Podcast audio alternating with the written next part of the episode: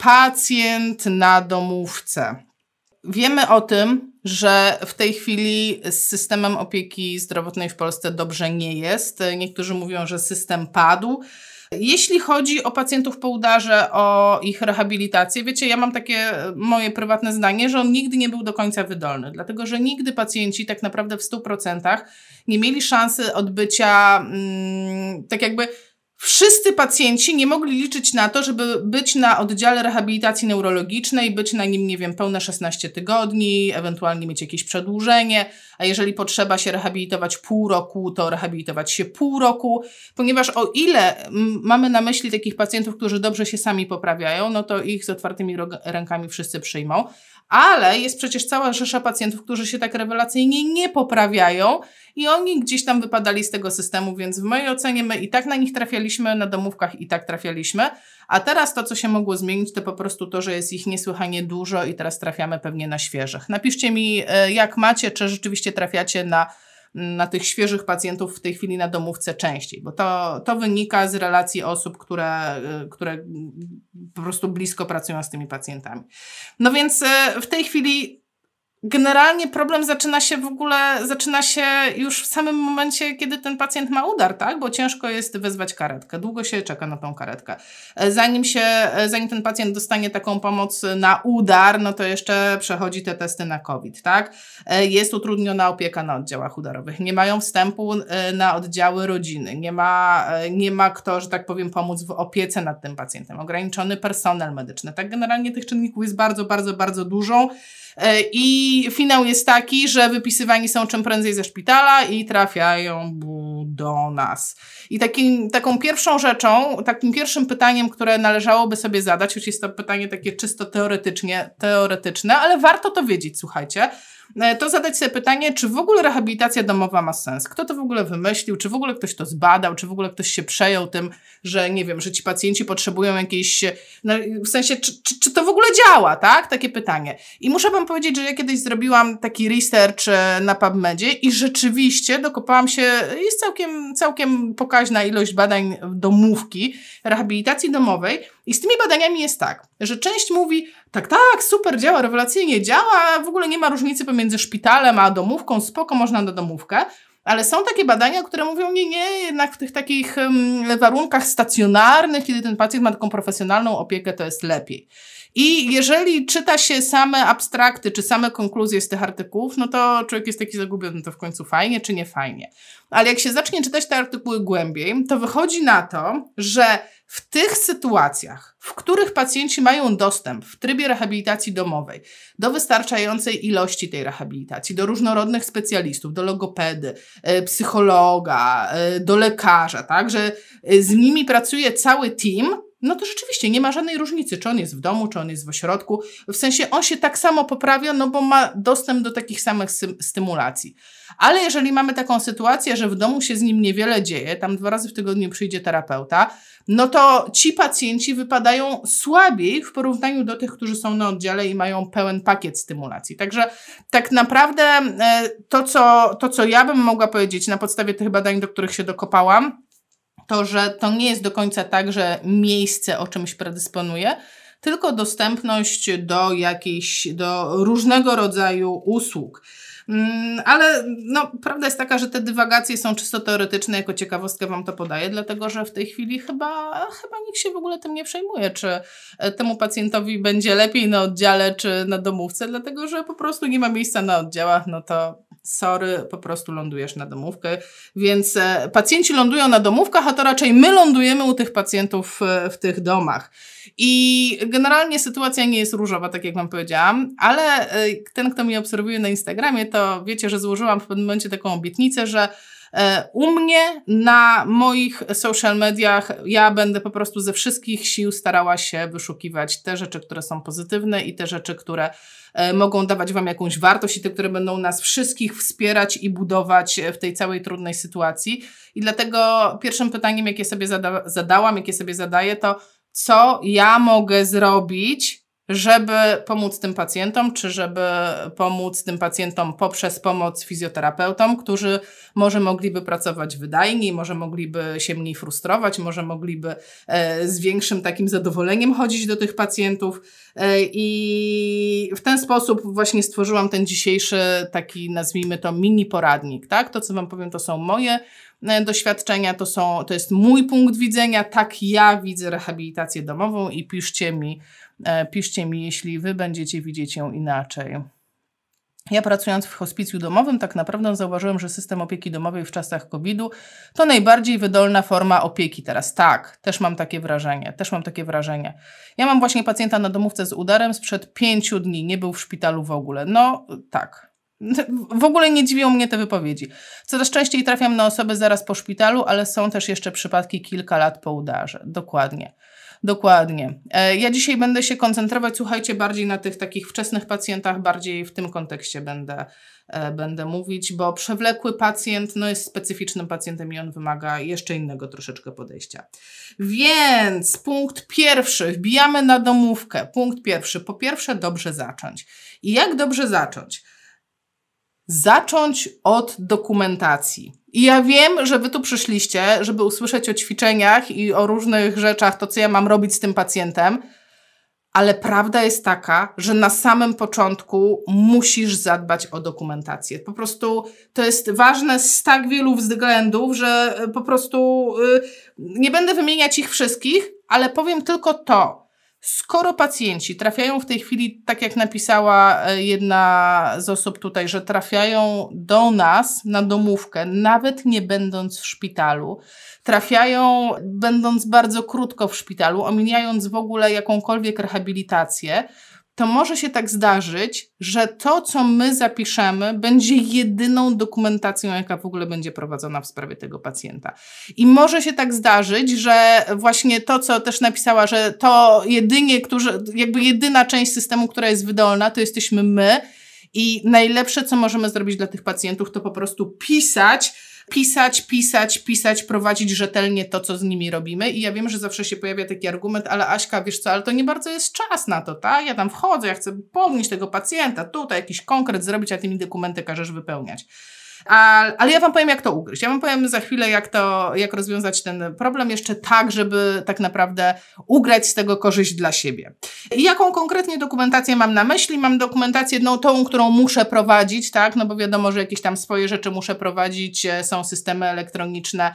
Ja bym już wszystkich zachęcała, żeby nie robić, e, nie prowadzić dokumentacji na papierze, bo i tak w końcu będziemy musieli ją prowadzić elektronicznie.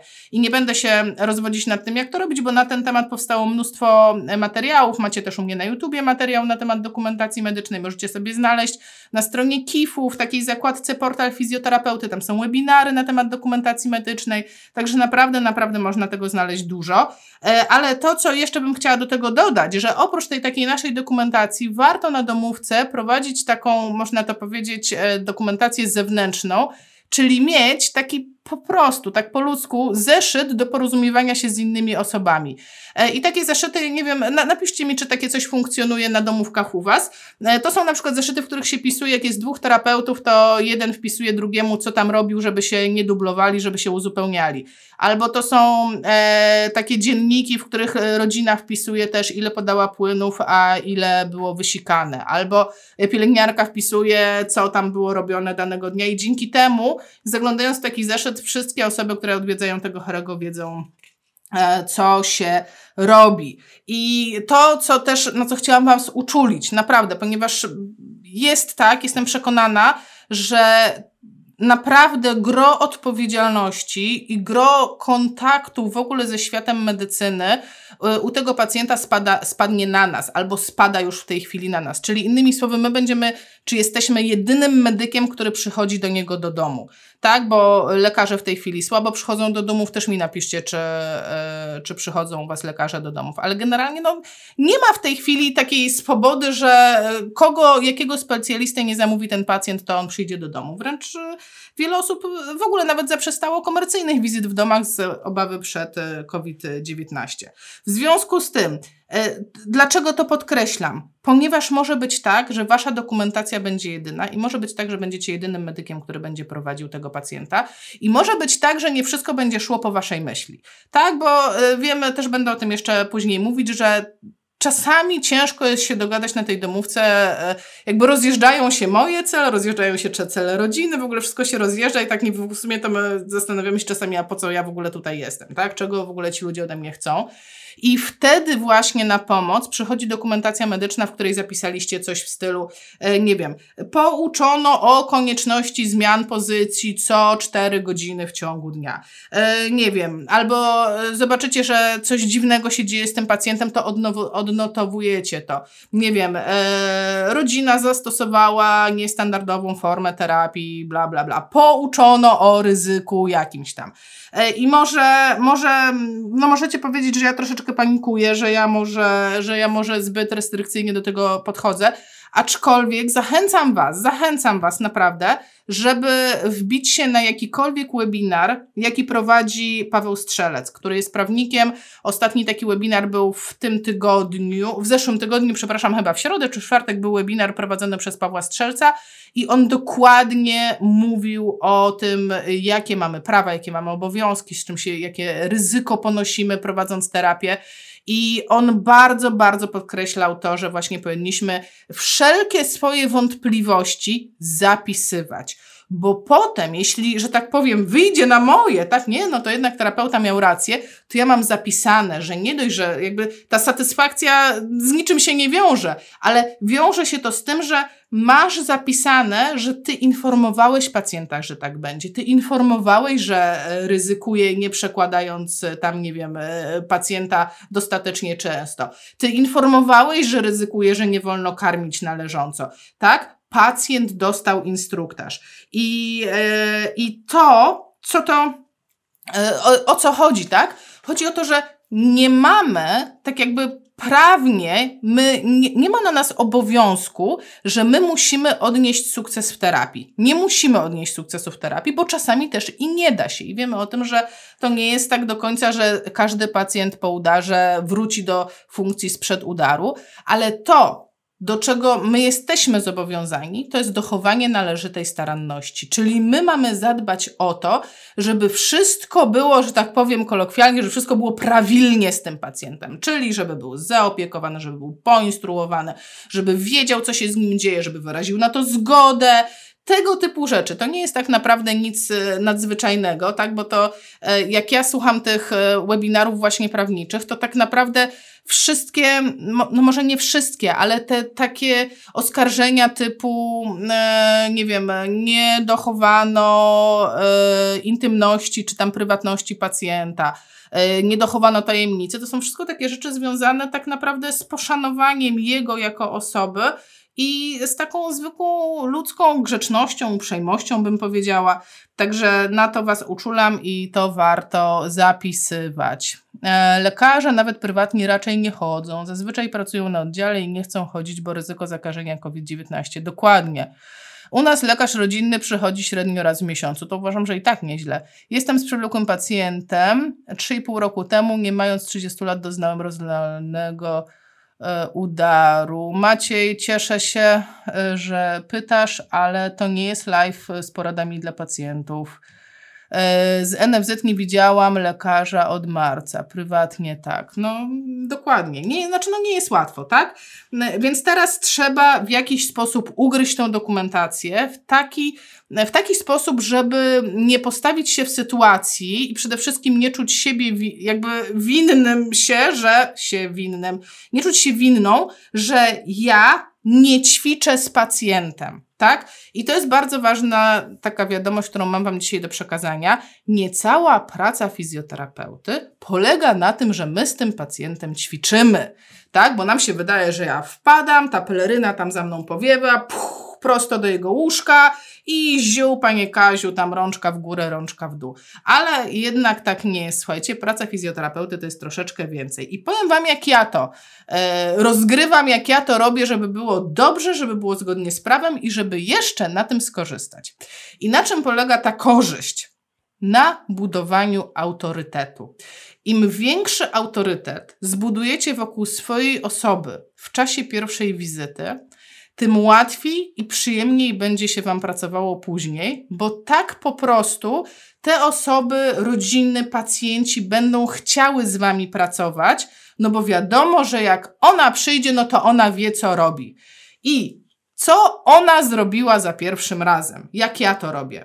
Zabieram ze sobą mojego laptopa na pierwszą wizytę, Mam skonfigurowanego laptopa z komórką, tak że mogę sobie podciągnąć internet z tej komórki, no bo to jest dosyć ważne, no bo ja akurat prowadzę dokumentację medyczną w chmurze, czyli korzystam z programu Finezio, który jest w chmurze, czyli potrzebuje połączenia z internetem. On nie jest taki offline'owy. I teraz wyobraźcie sobie, wyobraźcie tę sytuację. Wchodzi specjalista, otwiera laptopa i zbiera rzetelne dane, łącznie z adresem, PESEL-em, y, historia choroby. Jak są jakieś dokumenty, to ja sobie od razu robię zdjęcia tych dokumentów, zachowuję je w dokumentacji, bo jest taka możliwość. I, y, i nawet gdyby się pojawiło pytanie, ale czemu pani jeszcze nie ćwiczy, to ja to biorę na klatę i odpowiadam, bo ja jeszcze nie wiem co jak jeszcze, ja jeszcze się nie wypytałam, ja jeszcze nie znam potrzeb Pana, ja nie, nie wiem jeszcze czego, e, co powinno być robione, bo to jednak jest e, rozległy problem. I takich, e, i zbierając tą dokumentację właśnie albo do komputera, a jak nie macie takiego laptopa, który by się nadawał, żeby go zabrać ze sobą i tam, prawda, otworzyć i, i, i dobrze z tym wyglądać, to zabieracie sobie teczkę, porządną teczkę, w której jest dokumentacja papierowa i później ją wprowadzicie. I to jest, może to jest śmieszne, może to, może wydawać się to przesadne, ale zupełnie inaczej zbudujemy swój autorytet, jeśli pracujemy profesjonalnie i wyglądamy profesjonalnie i to, co robimy, wygląda profesjonalnie, bo o wszystko się wypytałam, a potem zaraz praktycznie każda dokumentacja mi podpowiada, no to zrób jakiś test, zrób jakiś test. No i ja nie mam wyjścia, no jak już jest napisane w tej dokumentacji, no to już zrobię ten test, no już trudno, tak, śmieję się troszkę, trywializuję i tak bym zrobiła test. I wtedy ten pacjent wie, aha, ona wszystko chciała o mnie wiedzieć, w dodatku sprawdziła to, co ja jej powiedziałem, e, sprawdziła, przetestowała to, powiedziała mi, że będzie to testować co jakiś czas i e, będziemy śledzić moje postępy. Cholercia, ona chyba jednak wie, co robi. I jak ja już chcę na następną wizytę przyjdę tylko z komóreczką i w komóreczce wypełnię tą dokumentację, bo tam trzeba po każdej wizycie napisać parę słów, co tam było robione, to to już jest, jakby to już jest inna sytuacja, ale to pierwsze wejście jakby ustawia mnie w świetle profesjonalisty, w świetle medyka, w świetle osoby, która wie, co robi. I ja Wam bardzo, bardzo, bardzo polecam. Równocześnie podrzucam takie odpowiedzi, które mogą być przydatne i z których ja korzystam, jak ktoś mi tutaj próbuje szpileczkę wbić, a, a to, już, to jeszcze nie ćwiczymy. Nie, proszę pana, ja nie jestem taka szybka, ze mną trzeba porozmawiać najpierw. E, e, podkreślam, że są to moje sposoby, czyli one są adekwatne do mojej osobowości i do tego, jaka ja jestem. Ja jestem zabawna i jestem zalotna, bo po prostu takie mam cechy osobowości i tymi cechami dobrze gram. Jeżeli jesteście poważni, jeżeli e, macie inne cechy osobowości, to trzeba zagrać tymi cechami, ty, tymi, które są dla Was najbardziej użyteczne. To, co ja też mówię, Eee, ja tak z głowy nie potrafię, muszę wysłuchać co trzeba. Ja nie wiem, wie pan co, ja tak, ja tak z głowy to nie umiem nic wymyślić. Eee, ja muszę wysłuchać, ja muszę sprawdzić, skąd ja mam wiedzieć, e, czy ja mam z panem stać na jednej nodze, czy nie stać, jak ja nie sprawdzę, czy pan umie stać. Eee, I tak troszeczkę to obracam w żart, ale generalnie e, to, co robię, to przestawiam komunikację całą. E, ja to mówię komunikacja na ja Czyli zaczynam zdania od tego, y, co ja czuję i co ja robię, i przez mój pryzmat. Czyli zobaczcie, że zupełnie inaczej brzmi, no a co pan myśli? To pan nie wie, że po udarze to trzeba najpierw zbadać pacjenta? Przecież ja muszę, e, przecież on musi być zbadany, tak? Czyli komunikacja przez to, to że ty jesteś głupi, ty nie wiesz e, i e, on musi być zbadany. Zobaczcie, jaka to jest forma komunikacji. A w, po, a w porównaniu do tego komunikacja, wie pan, ja nie potrafię tego zrobić tak z myśli. Ja muszę sprawdzić, ja muszę zbadać, ja muszę mieć w testach. To wtedy, wie pan, ja mam wtedy poukładane w głowie i ja wiem krok po kroku, co robię. I de facto komunikat jest ten sam, ale forma wypowiedzenia jest zupełnie inna. I generalnie ta komunikacja, będziemy się ją rozbijać e, też dalej, e, jeśli chodzi o inne osoby na domówce, tak? Bo często mamy drugiego fizjo. Ćwiczyliście kiedyś we dwójkę z pacjentem, w sensie nie w czasie jednej wizyty, e, tylko czy prowadzicie tak pacjentów, że we dwójeczkę. Hmm. Paulina pisze, moje grobowe poczucie humoru nie trafia do większości ludzi. No, to, to jest problem. Ja też musiałam, że tak powiem, e, mm, e, tak, takie jest powiedzenie, e, że tak powiem, dać klapsa pewnym cechom e, swojej osobowości, żeby, żeby się nie pogrążać czasami. Ja pracuję na własnej działalności, ale pod przychodnią i my dostajemy wszystkie dokumenty, które musimy wypełnić z pacjentem. Potem to przekazuję do przychodni i jest to wprowadzone do systemu. Super. I to jest luksus właśnie pracowania pod kimś, pod jakimś innym podmiotem, dlatego, że po prostu wszystko oni nam dają, ale jak pracujemy normalnie na swojej działalności i ja jestem za to odpowiedzialna, no to ja muszę o to po prostu zadbać. Jeśli pracujesz na etacie w placówce, to placówka ma obowiązek prowadzenia dokumentacji. Dokładnie, dokładnie, dokładnie, dokładnie. Tak, dokładnie tak. No ale wiecie, co mnie mega cieszy? Że to nie jest nic dziwnego, że musimy prowadzić dokumentację i nie widzę tutaj głosów, a dokumentacja, ale po co to komu potrzebne? Co ja nie wiem, co robię.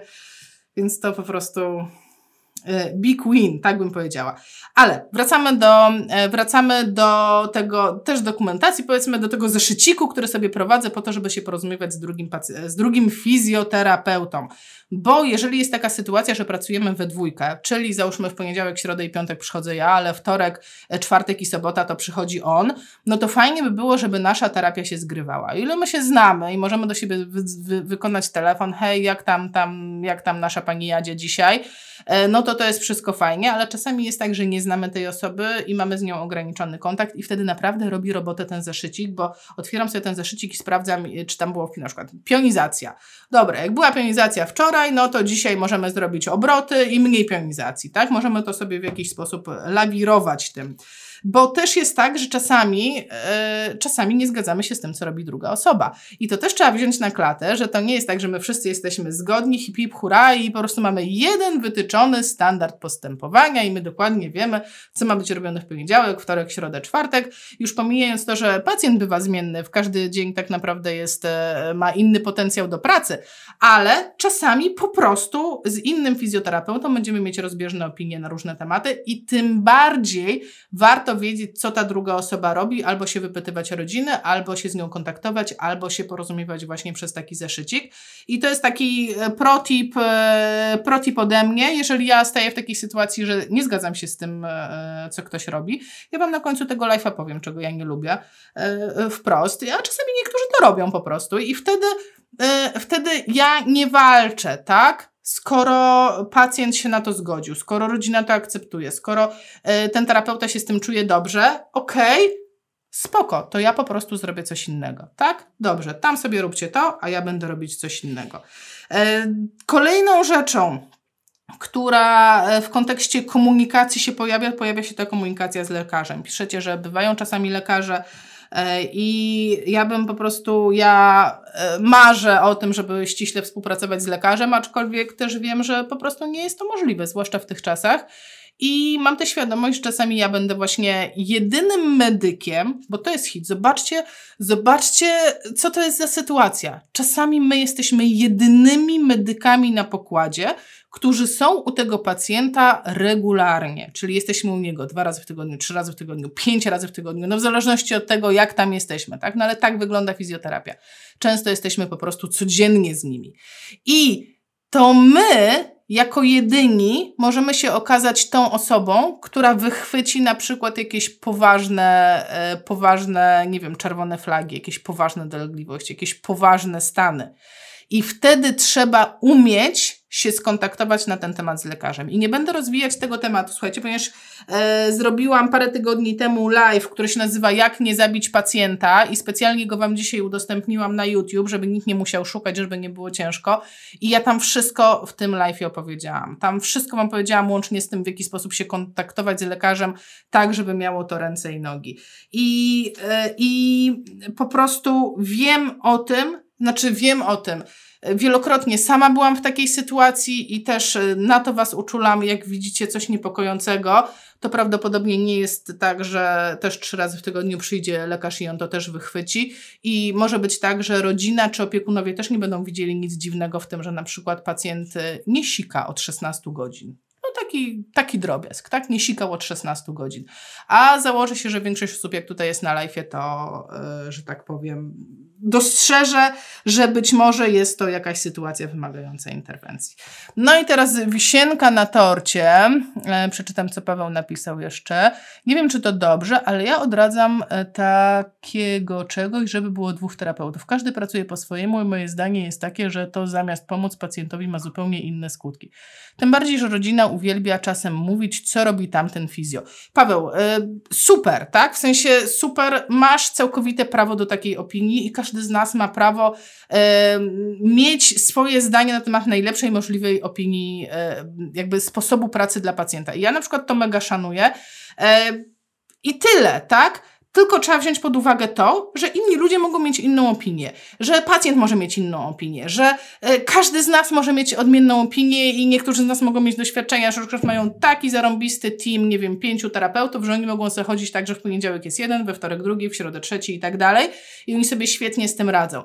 Także tak naprawdę to są, to wszystko są po prostu nasze opinie i no, można powiedzieć, że często jest tak, że it is what it is. Trafiamy na tą domówkę i po prostu jest jak jest. No mają drugiego terapeuta, no i co? No to mam takie wyjście, albo nie podjąć e, współpracy, tak? No mogę nie podjąć, nikt mnie nie zmusza, tak? Chyba, że ktoś mnie zmusza, tak? Bo to różnie bywa. Ale ogólnie, no nie zawsze mam na to wpływ, tak? Jeżeli mam takie przekonanie jak Paweł, spoko, jeżeli mam na to wpływ, spoko. Ja na przykład to szanuję uważam, że każdy z nas jak najbardziej ma ma pełne prawo wyrażać swoją opinię i mieć swoje zdanie w, w, w dobrze rozumianym e, dobru pacjenta, o tak bym to powiedziała.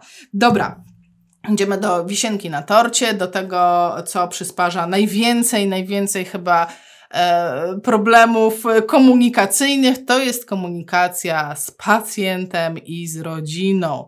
Czyli wchodzimy do tego pacjenta, wchodzimy do tego domu, i po prostu załamka. Rodzina to w ogóle chciałaby nie wiadomo co. Pacjent dla odmiany nie chciałby nic, zostawcie mnie po prostu w świętym spokoju. Albo czasami pacjent w ogóle nie rozumie, po co my przyszliśmy, albo nawet i rozumie, kim jesteśmy, ale nie jest się w, w stanie z nami porozumieć za pomocą mowy, bo na przykład ma afazję albo mogą być osoby z ograniczonym kontaktem, tak? Więc mamy tak naprawdę całą plejadę możliwości, jakie mogą nas spotkać w temacie pacjenta po udarze i jego rodziny i wejścia nas po prostu całych na biało e, w tą całą sytuację. No i teraz e, jak to ugryźć? Ja troszeczkę może zacznę tak, że tak powiem, zajadę terapią bazalną, tak? Posłużę się tym, czego się dowiedziałam od Grześka Bilińskiego, bo uważam, że jest to niesłychanie przydatne przy pracy pacjentu, z pacjentami po udarze, zwłaszcza przy pracy z pacjentami ciężkimi. Bo taki ciężki pacjent po udarze, pacjent w ciężkim stanie, czy pacjent bardzo wcześnie po udarze, on tak naprawdę w pewnym stopniu troszkę przypomina tego pacjenta z ograniczonym kontaktem, tego pacjenta, nazwijmy go śpiączkowego. Więc e, postawmy się na chwilę, wyjdźmy ze skóry tego fizjoterapeuty, który po prostu wleciał do tego domu, ta peleryna za nami się rozwiała, tak, i my do tego łóżka, siup, i rączka w górę, łączka w dół, wzorce, tu my jedziemy. Wyjdźmy na chwilę z tego, e, e, z tego terapeuty, postawmy go obok, na chwilę wejdźmy w skórę pacjenta, który leży w łóżku. Wyobraźmy sobie, że leżymy w tym łóżku i tak naprawdę jedyne, co ogarniamy i tak naprawdę nie do końca, to jest to łóżko. Gdzie jest moja pościel? Gdzie jest coś do picia? Gdzie jest telewizor? Lewa noga mi wyszła poza pościel, nie umiem jej przykryć. Bolą mnie plecy, nie umiem się przekręcić. Znowu ten piekielny materac nadmuchał się w tym miejscu, co nie lubię. I to łóżko, ten taki, nazwijmy to, ostatni bastion pacjenta, jest jego świątynią, jest jego domem. I teraz zostańmy w ciele pacjenta. Wbija na chatę terapeuta i co robi? Fru tą kołderkę do góry. I fru, dzień dobry panie Stasiu, jak tam się pan miewa? I zadajmy sobie pytanie, czy to jest sytuacja, w której chcielibyśmy się znaleźć my jako my? I teraz odwołam się do Waszych doświadczeń, jeśli takowe macie. Ja mam takie doświadczenie tylko raz w życiu e, z sali pooperacyjnej. E, ja tylko raz miałam operację, po prostu miałam cesarskie cięcie, ale bardzo dobrze pamiętam, co znaczy leżeć w łóżku, nie móc ruszać nogami, nie czuć tych nóg, być zacewnikowaną i kiedy wpada pielęgniarka, robi fru kołdrą i mówi myjemy. Słuchajcie, kto był w tym miejscu, ten wie. I e, wejście w to ciało pacjenta, w, ten, w tą duszę pacjenta w tym momencie, naprawdę, naprawdę e, może nam dać do myślenia, jak to ugryźć. Ja Wam powiem, jak e, Grzesiek radzi to ugryźć, w jaki sposób terapia bazalna do tego podchodzi i w ogóle polecam Wam materiały wszystkie z Grześkiem Bilińskim, które zostały nagrane. Na Facebooku, na fanpage'u są dwa materiały zapisane w filmach. Jeden się nazywa Stopa po udarze, drugi, nie, Stopa w neurologii, a drugi się nazywa Ręka w neurologii. Ale są też dwa filmy na YouTube e, o pacjencie śpiączkowym. I nawet jeżeli wy nie pracujecie ze świączkowymi, to jakby e, wchłonięcie tej idei bazalnej naprawdę robi robotę. Naprawdę tak ustawia nas e, fajnie. E, co radzi Grzesiek, w jaki sposób ugryźć tego pacjenta, którego, do którego przychodzę do łóżka, tak? Przychodzę do niego do łóżka. Ja sama mówię, że często wchodzę pacjentom do łóżka, no bo to jest prawda, ale właśnie nie robię tego na szczupaka, tylko powoli, na spokojnie. Przychodzę do niego, I staram się, żeby pacjent był podmiotem, a nie przedmiotem. Czyli jeżeli e, rozmawiam, to w pierwszej kolejności zwracam się do tego pacjenta, bo jednak do niego przyszłam. Staram się ograniczać sytuację, w której to rodzina tłumaczy mi, co mu jest i co by chciała tylko w miarę możliwości zbieram wywiad od niego, zbieram, e, zbieram informacje od niego. Jeżeli to jest pacjent, który rzeczywiście przebywa w łóżku, to y, nie podchodzę i nie zrywam z niego kołdry, tylko na początku daję znać, że jestem. Witam się po tym, jak weszłam do pokoju. Y, podchodzę bliżej do łóżka, przedstawiam się i pierwszy kontakt to też jest coś, czego się nauczyłam na terapii bazalnej. Nie odbywa się dzień dobry, cześć, tylko odbywa się dzień dobry.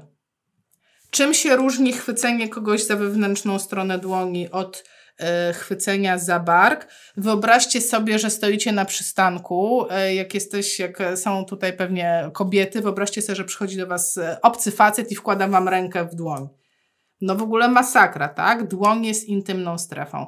A jeżeli ktoś do Was podejdzie i klepnie Was po ramieniu, nie stanowi to większego problemu, ponieważ to jest strefa taka, która jest strefą społecznie akceptowalną do kontaktów, tak? Nie boimy się obetrzeć od kogoś e, się od ko o kogoś ramieniem.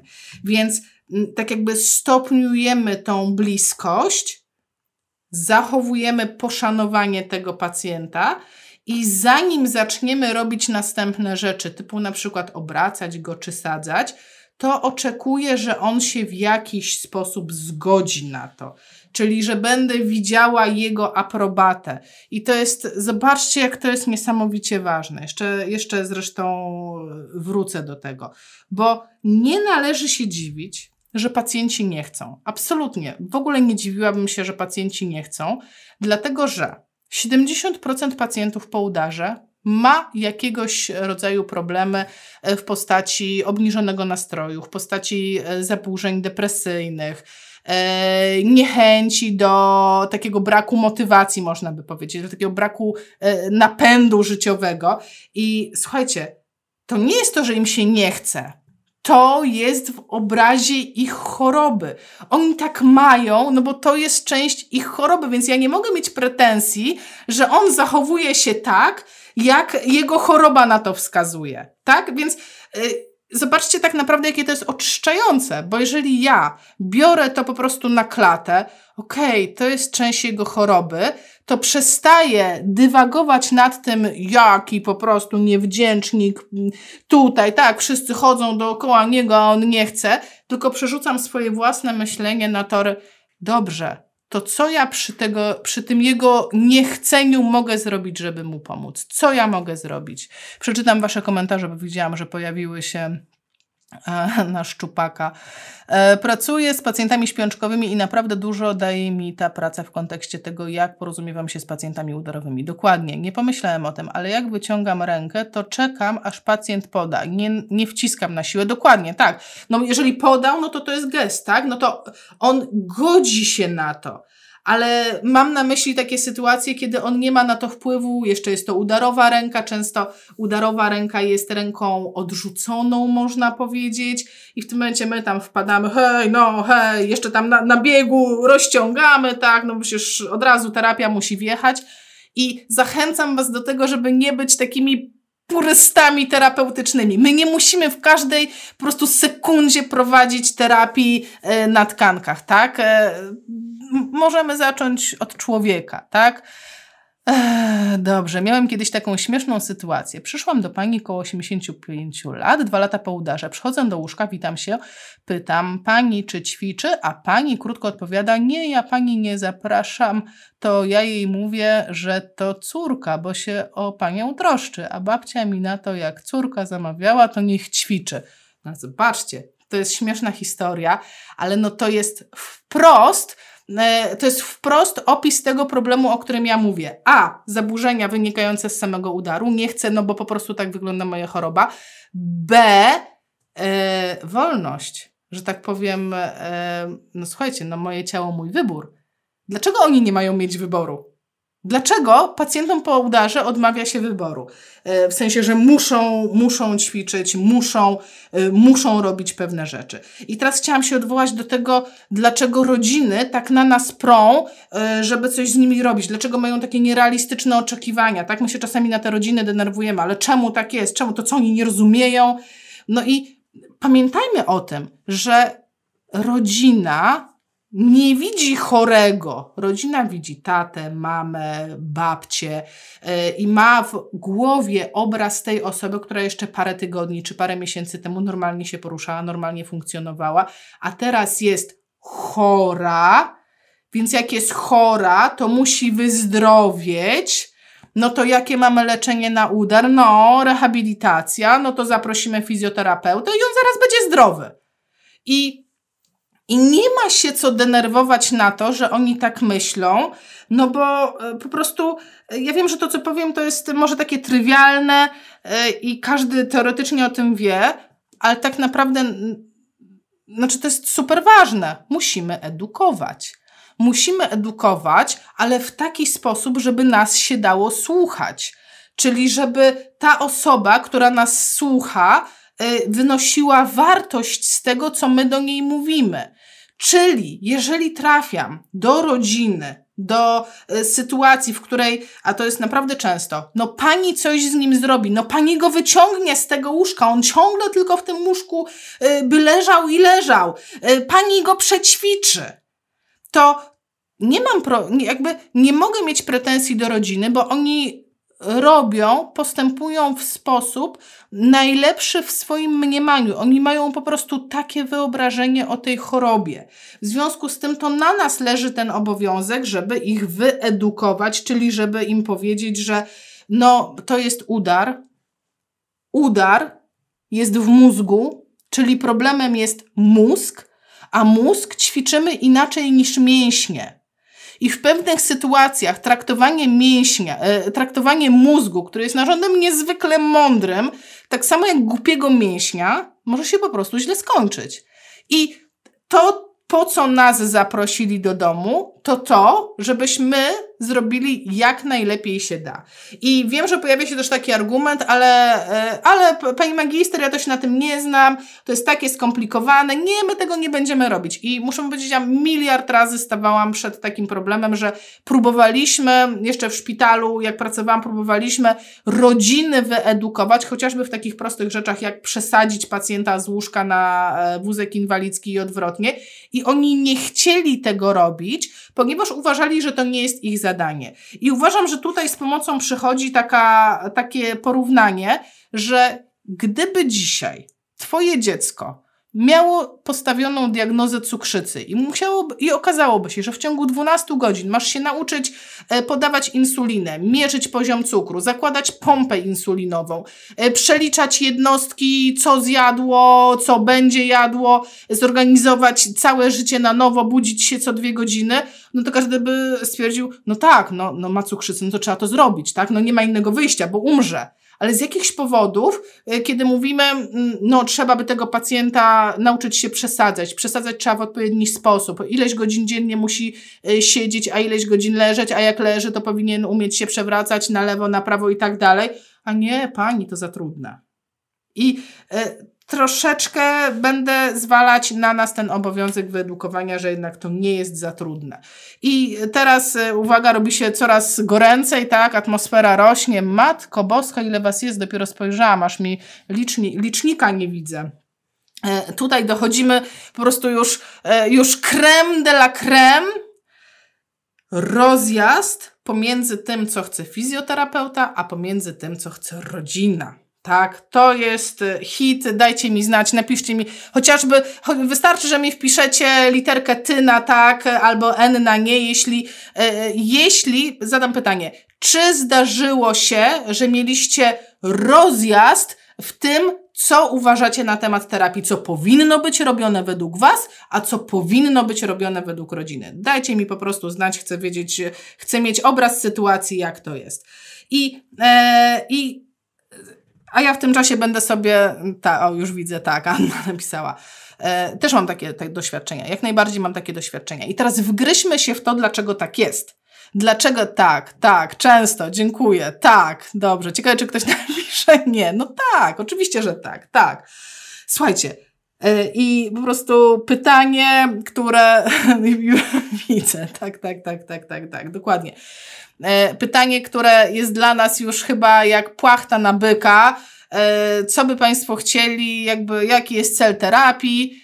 No chodzić, no panie, no chodzić, no wszyscy są chodzić. Wszyscy absolutnie chcieliby chodzić, a najlepiej jeszcze chodzić i robić to, co się robiło wcześniej. I znowu wrócimy do tego, że nie można ich o to winić bo to, co oni pamiętają jeszcze z paru miesięcy wcześniej, no to jest chodzący zdrowy tata, chodząca zdrowa mama, lepiej, gorzej chodząca babcia. A teraz mają osobę leżącą, no to co oni by chcieli? No oni by chcieli, żeby znowu chodziła, bo w ich świecie chodzenie oznacza, no, że zrobi koło siebie, tak? Że będzie niezależny, że będzie zdrowy. A co u nas oznacza e, niezależność, jakby jakie jest nasze myślenie fizjoterapeutów, bo yy, wiecie, to jest tak, że my też troszeczkę się poddajemy temu yy, i są sytuacje, gdzie my po prostu mamy takie poczucie, no powinniśmy spełnić życzenie tej rodziny, no dobra, to będziemy chodzić i po prostu ciągamy tych pacjentów. A teraz jak to ugryźć? Jak to, ja Wam powiem, jak ja to widzę i powiem Wam, jak naprawdę polecam, e, żeby robić. Po pierwsze, żeby zorientować się, co ja mam robić z tym pacjentem, jaki ja mam z nim mieć cel terapii, jak w ogóle gadać z rodziną, to ja muszę mieć e, umiejętność prognozowania. Czyli muszę mieć jakiś sposób, żeby rozpoznać, czy ten konkretny pacjent ma dobre rokowania, średnio rokowania, czy słabe rokowania i generalnie jak te rokowania wyglądają. I nie będę się teraz rozwodzić za bardzo o rokowaniach, ponieważ zdradzę Wam tutaj top secret e, tajemnicę, będzie cały webinar, tak? Ja, e, to będzie, e, po prostu nie jestem w stanie o tym opowiedzieć w parę minut, zrobię dla Was cały osobny webinar na temat tego, skąd mam wiedzieć, jak on się poprawi, o ile się on poprawi, jak testować, co testować, kiedy testować, czyli żadnych zgadywanek i żadnego odpowiadania pacjentom, no hmm, pożyjemy, zobaczymy, jakoś to będzie. Nie, ja chcę konkretnie wiedzieć, jakie ma rokowania ten pacjent, dlatego że te rokowania będą ustawiały mnie pod kątem terapii bo inaczej będę pracować z pacjentem, który ma rokowania świetne i będzie miał potencjał na to, żeby chodzić, bo to się da sprawdzić. E, oczywiście, no też, żeby nie było, słuchajcie, że, że na 100%, tak? To każde, każde takie prognozowanie ma jakieś swoje, że tak powiem, widełki e, statystyczne, tak? To od razu powiem, żeby, żeby, żeby nie wyszło nic głupiego. E, w każdym razie ja muszę wiedzieć, do czego dążę z tym pacjentem. I, no i teraz zatoczmy koło mentalne i zadajmy sobie pytanie, a co to za pacjent jest na domówce? I w warunkach NFZ-owych, słuchajcie, pacjent, który może dostać świadczenia rehabilitacji domowej, to jest pacjent w skali Rankina na 5. I teraz dla wszystkich, którzy nie wiedzą, co to jest skala Rankina, wyświetlamy skalę Rankina. Ona na szczęście nie jest bardzo skomplikowana, ale to, co sobie tutaj możecie odczytać, to, że piątka oznacza, Zaraz próbuję sobie. Och, kropeczka. Piątka oznacza, no chwyć się kropko, że to jest pacjent, który bez pomocy drugiej osoby nie da rady. To jest pacjent, który jest kompletnie zależny od otoczenia. I tylko pacjent z rankinem 5 dostaje w warunkach NFZ-u domówkę hit, nie? E, ci, co pracują na NFZ, to pewnie to wiedzieli e, i ci, co pracują na NFZ, no to też pewnie wiecie, że ten całkowicie zależny od otoczenia pacjent czasami otwiera nam drzwi i proponuje, że zrobi nam herbaty, ale e, jakby nie o tym chciałam dzisiaj mówić, nie o tych pacjentach. Chciałam mówić o takich prawdziwych rankinach 5, czyli z definicji osobach, które są raczej w stanie ciężkim. I teraz w zależności od tego, jakby ile to jest po tym udarze, to będę miała różne rokowania. Tak jak mówię, nie chcę rozwijać tego tematu, troszeczkę zarzucam Wam smaczka tylko po to, żebyście e, pozostawali czujni, żebyście, żebyście pozostali ze mną i po prostu przyszli na webinar też o rokowaniach, o ustawianiu celów i o prognozowaniu pacjentów po udarze. No i teraz, i teraz zobaczcie, bo teraz dochodzimy do sedna. Wbijamy do tego pacjenta. On leży, po prostu leży totalnie, nie wiem, nie pije sam, nie je, jak się napije, to się krztusi, cewnik, w ogóle bosko. No, rodzina radośnie nam mówi, no a my to chcemy, żeby chodził. I w tym momencie mamy dwa wyjścia. Albo się popukać w głowę i, i, i powiedzieć im wprost, no słuchajcie, no chodził to chyba nie będzie z jednej strony prawda jest taka, że my do końca to nie wiemy. My możemy sobie ustalić te rokowania, ale no tak, tak na oko, no to my do końca nie wiemy. Różne rzeczy się zdarzają. Ale e, to, co chciałam Wam powiedzieć i do czego chciałam Was naprawdę gorąco zachęcić, i nie mam żadnych badań naukowych na potwierdzenie tego, co teraz powiem, mam tylko wielokrotne relacje rodzin, które mówiły, że na samym początku to niezwykle ważne było to, że ktoś im dał nadzieję.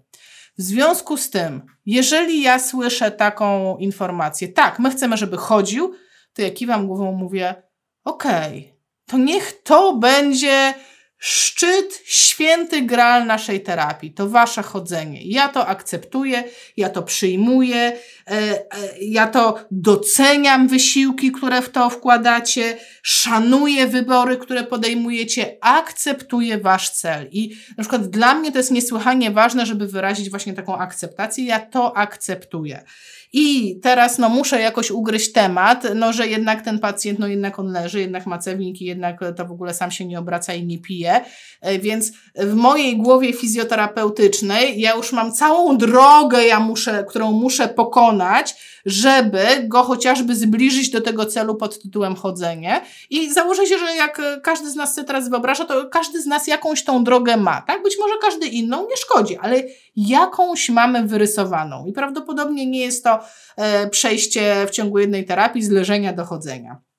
I teraz to, do czego będę Was zachęcać, to do używania piramidy. Nawet nie piramidy, to jest e, drabina, tak? Drabiny terapeutycznej. Jest taka koncepcja. E, to jest koncepcja e, z, to się nazywa Solution Focused Therapy albo Solution Focused Approach. I wiem, że mają też jakieś, że to jest cała, to jest cała szkoła tego. Ale y, żeby uprościć, Na samym początku pytam się pacjenta, gdzie on chciałby być, gdzie jest jego święty gral terapii. I nawet niech tym świętym gralem, zbliżam, żebyście widzieli, nawet niech to będzie chodzenie, spoko, niech to będzie chodzenie. To jest na szczycie mojej drabiny. Ale najważniejsze dla mnie pytanie jest, gdzie jesteś dziś? Gdzie ty dzisiaj jesteś, chłopie? Więc jeżeli ty dzisiaj jesteś tutaj, okej, okay, ja akceptuję, szanuję i doceniam to, że chcesz podjąć wysiłki, żeby być tu. Ale po drodze to mamy jeszcze parę rzeczy do zrobienia. Bo to jest troszeczkę tak jak z dzieckiem, to jest chyba najpopularniejsza metafora, jakiej można użyć. Jak się urodziło dziecko, to ono na drugi dzień nie zaczęło chodzić. Zanim ono zaczęło chodzić, to się nauczyło obracać. To na jakimś etapie siadło, a potem se stanęło przy szafeczkach, a potem przy tych szafeczkach zrobiło kroki. I mniej więcej tym torem będziemy podążać. To jest mój tor, podkreślam, tak? Pokazuję Wam to, co ja uważam na ten temat. Potem Wam powiem, co na ten temat sądzi EBM. I w związku z tym, moim największym pytaniem na dzień dzisiejszy w terapii to jest, co możemy zrobić dziś, żebyś jutro był pół stopnia bliżej następnego szczebla, bo ty się teraz ze mną wspinasz. I to jest sposób, w jaki ja jednocześnie szanuję, akceptuję i pokazuję swoje zrozumienie do celów wyrażanych przez pacjenta i rodzinę. E, równocześnie uznaję terapeutycznie, że okej, okay, będziemy dążyć w tamtym kierunku, ale pozostaję też w zgodzie z tym, czego naprawdę ten pacjent w tym momencie potrzebuje na poziomie takim funkcjonalnym. Pamiętajcie o tym, że e, no to my mamy w głowie całą tą taką drogę, te zestawy ćwiczeń różnych, wymyślnych, stymulacji różnego rodzaju. To my to mamy w głowie, bo to jest nasze, bo my się w tym wykształciliśmy. Oni tego nie mają dla człowieka, który dwa tygodnie temu chodził, no to on by chciał wstać i pójść, tak? A jak nie może wstać, to jakie jest wyobrażenie na temat ludzi, którzy nie mogą wstać? No dajcie mu kulę, no dajcie mu kulę, to on wstanie i pójdzie. Więc e, to jest taki mój prywatny sposób na tworzenie porozumienia i na niefrustrowanie się tak naprawdę. Bo korzystając z takiego modelu, że czarno na białym widać, co my robimy, to my w momencie, kiedy całą terapię poświęcimy na obroty z tym pacjentem, to on już wie, to yy, on wie o tym, że to nie jest tak, że on dzisiaj nie chodził. I beznadziejna terapia, bo on nie chodził. Nie. On wie, że właśnie wspiął się na następny szczebel, który go prowadzi do chodzenia. I tak naprawdę zobaczcie, że to jakby my o tym wiemy. Ja wiem, że ja nie powiedziałam nic nowego dla Was, ale y, pacjenci tego nie wiedzą. Pacjenci nie dostrzegają połączenia pomiędzy siedzeniem a chodzeniem. Nie dostrzegają połączenia pomiędzy e, rotacjami w tułowiu, w leżeniu, a chodzeniem, tak? To my to dostrzegamy. Oni no nie dostrzegają i może i dobrze, bo nie mielibyśmy pracy, tak? I teraz powiem Wam, e, co ja lubię. Moje ulubione, funkcjonalne cele, funkcjonalne aktywności i funkcjonalne rzeczy, które lubię robić z pacjentami po udarze. Takie moje e, najulubieńsze. Zmiany pozycji w łóżku. Uwielbiam ćwiczyć zmiany pozycji w łóżku, zwłaszcza w kontekście obrotów. Dlaczego? Bo w momencie, kiedy nauczę e, obracać się tego pacjenta, to jemu wyjmą ten piekielny materac przeciwodleżynowy, no bo już nie będzie w ryzyku odleżyn, bo będzie mógł zmieniać pozycję. Dlaczego uwielbiam też ćwiczenia e, zmian pozycji? Ponieważ dają możliwość wyćwiczenia z nim e, takich rzeczy funkcjonalnych, typu pomoc przy zmianie pampersa. A co oznacza, że pacjent zaczyna pomagać przy zmianie pampersa, na przykład podnosi biodra do góry? Oznacza to, że jego opiekunowie nie potrzebują interwencji ze względu na ból krzyża, albo są mniej zdenerwowani, są mniej zmęczeni i generalnie będą bardziej zadowoleni. To się może przełożyć na ich, e, na ich takie realne życie. Co jeszcze bardzo lubię? Lubię terapię w buzi. I na temat terapii w buzi jest cały film na YouTubie nagrany z Marceliną Przeździęk, z neurologopedką i zachęcam Was gorąco do obejrzenia. I tylko jedno zdanie. Dlaczego tak lubię terapię w buzi? Ponieważ prostymi interwencjami, naprawdę, nawet bez pakowania palców do buzi, tak? Ja chyba nawet w tym filmie mówię, co zrobić, żeby nie pakować palców do buzi. Jesteśmy w stanie polepszyć przełykanie pacjenta, a to oznacza, że zmniejsza się ryzyko jego śmierci. I nie wiem, czy wiecie, ale większość śmierci po udarze nie jest na skutek udaru, tylko na skutek tego, że oni po prostu yy, chorują na zachłystowe zapalenie płuc albo się krztuszą. Tak, i to jest też e, fakt, można sobie doczytać to wszystko na stronie połykanie.pl, pisane przez e, l, polykanie.pl, tak, jak ktoś jest zainteresowany jeszcze tematem, jak, to, jak to w buzi. Kolejna rzecz, którą bardzo lubię, a wiem, że wielu terapeutów jej nie lubi, bo uważa, że pacjent e, w pampersie i rozebrany to jest pacjent nieprzyszykowany na terapię. A ja uważam, że ubieranie i rozbieranie pacjenta w ramach terapii jest rewelacyjną formą interwencji, bo jest funkcjonalne, bo wymaga zmian pozycji, a jednocześnie skutkuje natychmiastowym polepszeniem dobrostanu pacjenta, bo ubranego to można przerzucić na, e, na wózeczek i jemu fizycznie będzie lepiej, bo chociaż sobie tę telewizję obejrzy na, siedzeń, na siedząco, czy zje sobie obiad na siedząco. Także ubieranie i rozbieranie jest sztos. Obiecuję Wam, że kiedyś e, po prostu nakręcę film, jak to zrobić terapeutycznie. Eee, dobrze, już nie wspominając o tym, zapisałam sobie, że jak się umie e, ubierać i rozbierać albo e, umie uczestniczyć w tym, to jest to również ulga dla rodziny. E, co szczególnie lubię, uwielbiam interwencję terapeutyczną w postaci siedzenia.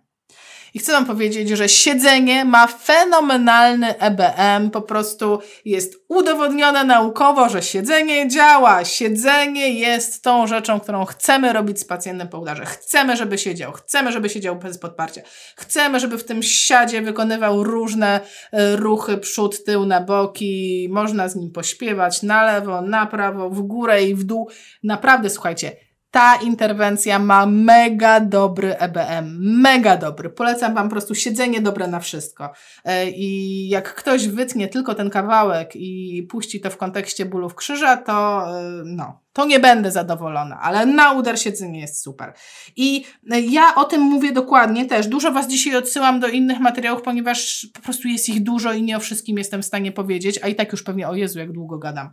Eee, to znajdziecie, informacje właśnie o tym siedzeniu znajdziecie w materiale na YouTube, on się nazywa Core Stability Hit czy Kit. Tam jest wszystko opisane, łącznie z linkami do badań naukowych. E, to, co ma też naprawdę dobry EBM, dobre udowodnienie naukowe, to jest wstawanie. Sam akt wstawania, siadania, wstawania, siadania, wstawania, siadania. To jest naprawdę super. I moja ostatnia ulubiona interwencja stanie. Tak po prostu stanie. Stanie, żeby nauczył się stać, samodzielnie stać. I w mojej ocenie, słuchajcie, mamy, mamy full pacjentów, którzy nie potrafią zrobić absolutnie żadnej rzeczy, której teraz wymieniłam w podstawowych moich ulubionych aktywnościach. Za to regularnie chodzą.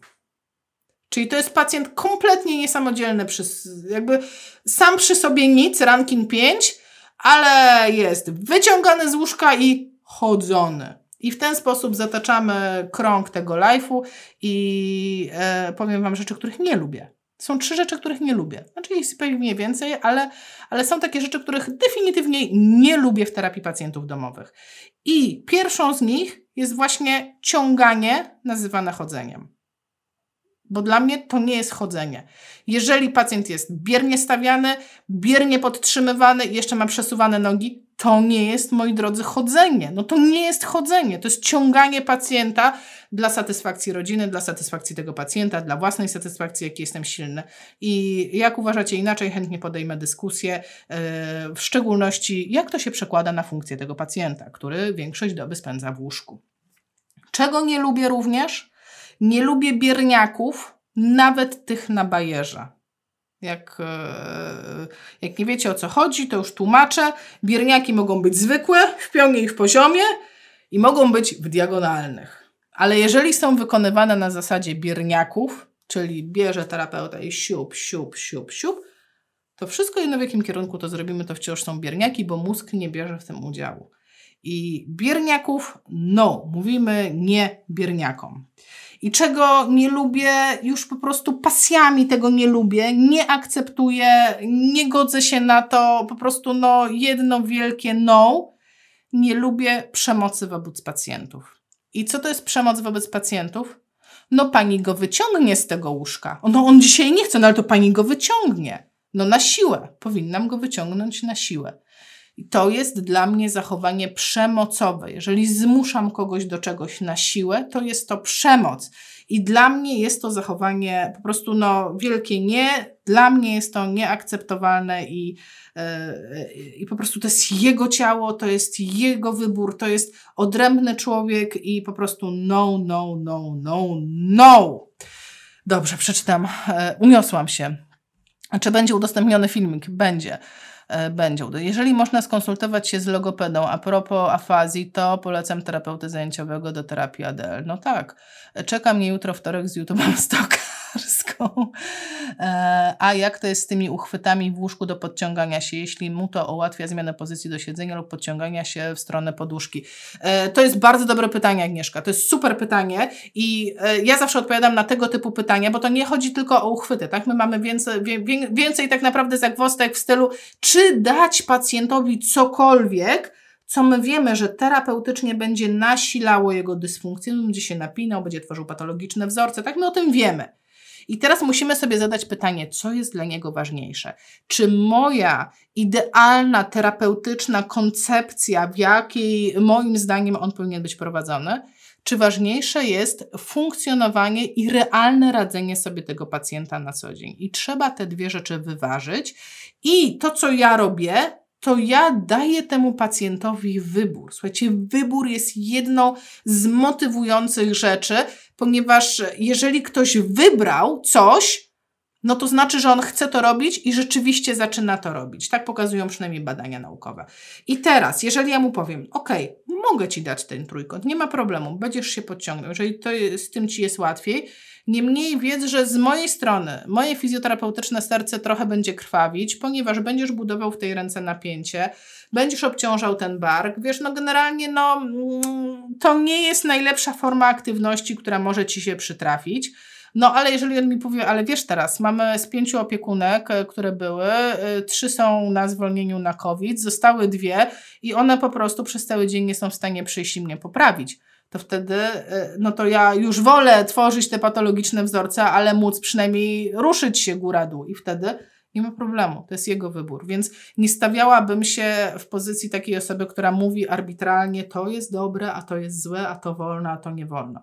Wolno ci wszystko, ale znaj E, plusy, znaj minusy, dokonaj świadomego wyboru i wiedz o tym, że Twój wybór ja odnotuję w dokumentacji medycznej, bo jak ktoś dokonuje wyborów, które w naszej ocenie zagrażają jego stanowi funkcjonalnemu, mogą prowadzić do pogorszenia stanu funkcjonalnego, a czasami takie sytuacje naprawdę się dzieją, to ja chcę mieć to odnotowane w dokumentacji medycznej, chcę mieć to zapisane.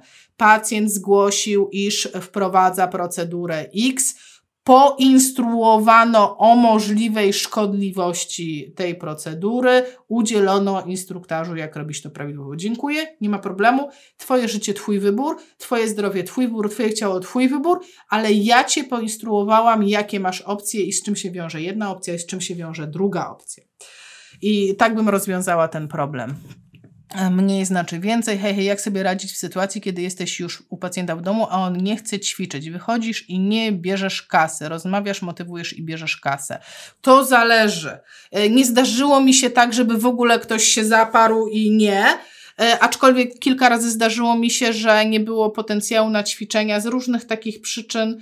E, a przeważnie u mnie to było tak, że wychodziło, jak już przyjeżdżałam, że jest jakaś choroba. Na przykład, a wystąpiła gorączka, albo a, był napad padaczki pół godziny temu, nie wiedzieliśmy, no to no do decyzji, to wtedy nie biorę kasy, nie, nie, nie, nie, nie, nie, nie wezmę pieniędzy za coś, za co, czego nie robiłam. E, i jeżeli by autentycznie nie chciał, to myślę, że ja bym nie, ja, to jest moja opinia, tak, ja bym nie wzięła za to pieniędzy, Niemniej e, dopilnowałabym, żeby na przyszłość taka sytuacja się nie powtórzyła. I ponieważ ja już bardzo długo pracuję, słuchajcie, ja ze 20 lat pracuję już na domówkach, więcej, bo ja już na studiach pracowałam na domówkach, więc ja od 2000 2000 roku, tak, jest 20 lat pracuję na domówkach. E, to ja już mam taki system, że jak wychodzę z domu albo wychodzę od poprzedniego pacjenta i zaczynam jechać do następnego, to ja wykonuję telefon i melduję się: Dzień dobry, jadę do Państwa, czy wszystko ok, za 15 minut będę. I w ten sposób e, unikam pustych przejazdów, unikam pustych przebiegów. To jest taki mój styl i zawsze to robię. E, rzeczywiście, jak zdarzają się pacjenci, którzy są na przykład w DPS-ie i nie ma kto odebrać tego telefonu, to przynajmniej się melduje SMS-em u rodziny, u opiekunów, kogoś, kto mnie zatrudnił, że już się wybieram, że już będę jechała, to wtedy zwiększam swoją, zwiększam swoją szansę na niepopełnienie błędu. I ogólnie, e, ogólnie muszę Wam powiedzieć, że na przykład udzielam jakiejś takiej małej pomocy albo przyjadę, coś takiego się zdarzyło, e, że na przykład przyjeżdża mi tam, nie wiem, ortopedycznie pacjent ma problem i tak naprawdę muszę dać instruktaż na zasadzie, nie wiem, peace and love, czy tam, nie wiem, rice, czy co akurat jest na topie, e, jak sobie poradzić z ortopedyczną rzeczą i, i, i, i wyjeżdżam i nie prowadzę terapii, to też nie biorę za to kasy. E, tak mi się wydaje, że, że tak jest uczciwie. Moje podejście e, i absolutnie, e, żebyście mnie dobrze zrozumieli, absolutnie jestem w stanie zrozumieć wszystkie osoby, które na przykład pokonały 50 km do pacjenta i wzięły za to kasę, bo to jest nasz czas, to jest, to jest po prostu dla nas źródło zatrudnienia, więc tutaj też każdy kij ma dwa końce. No dobrze, moi drodzy, E, powiedziałam Wam na początku, zostańcie ze mną do końca, bo będę miała dla Was pre prezent i oczywiście tak jest.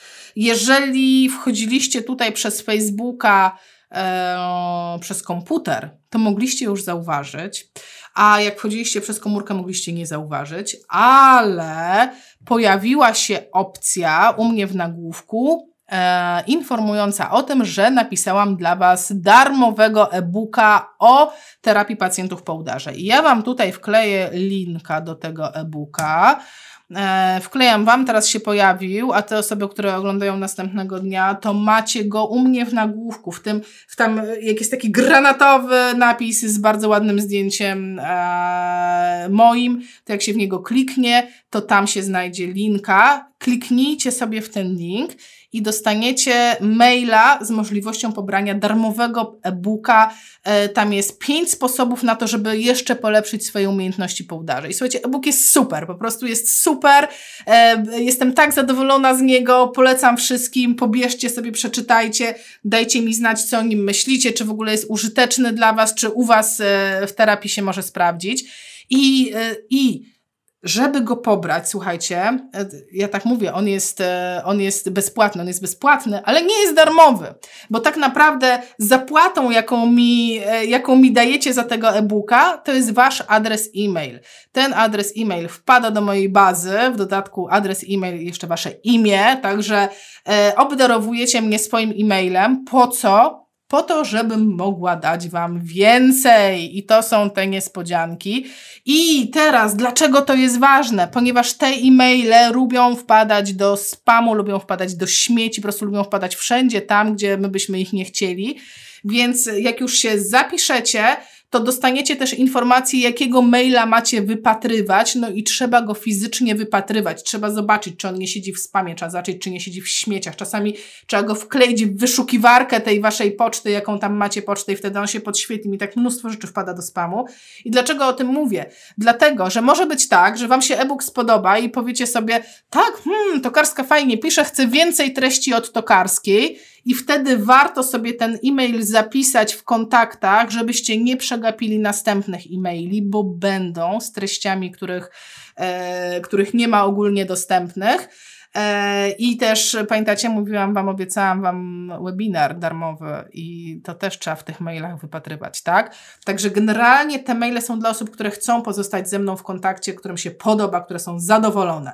Ale jeśli, moi drodzy, są osoby, ściągniecie tego e-booka, stwierdzicie, eee, eee, słabe, ta tokarska mi nie leży, trzeba się z tego wypisać. Trzeba się wypisać. Nie męczyć się tym, że ja będę Was teraz e, obdarowywać e, filmami czy webinarami. To jest szczególnie przydatne dla osób, które będą chciały czerpać jak najwięcej, jak najwięcej, jak najwięcej z tego, co Wam daję. I to jest właśnie moja wielka niespodzianka na koniec. E, po prostu, słuchajcie, jesteście wielcy, wytrzymaliście ze mną e, ponad godzinę. Nie przypuszczałam, że tak dużo można mówić o domówce, a sądząc po komentarzach, to można mówić dużo, dużo więcej i ja sobie na spokojnie te komentarze przeczytam. E, bądźcie czujni, wypatrujcie wiadomości ode mnie, na pewno będą i cóż, do zobaczenia.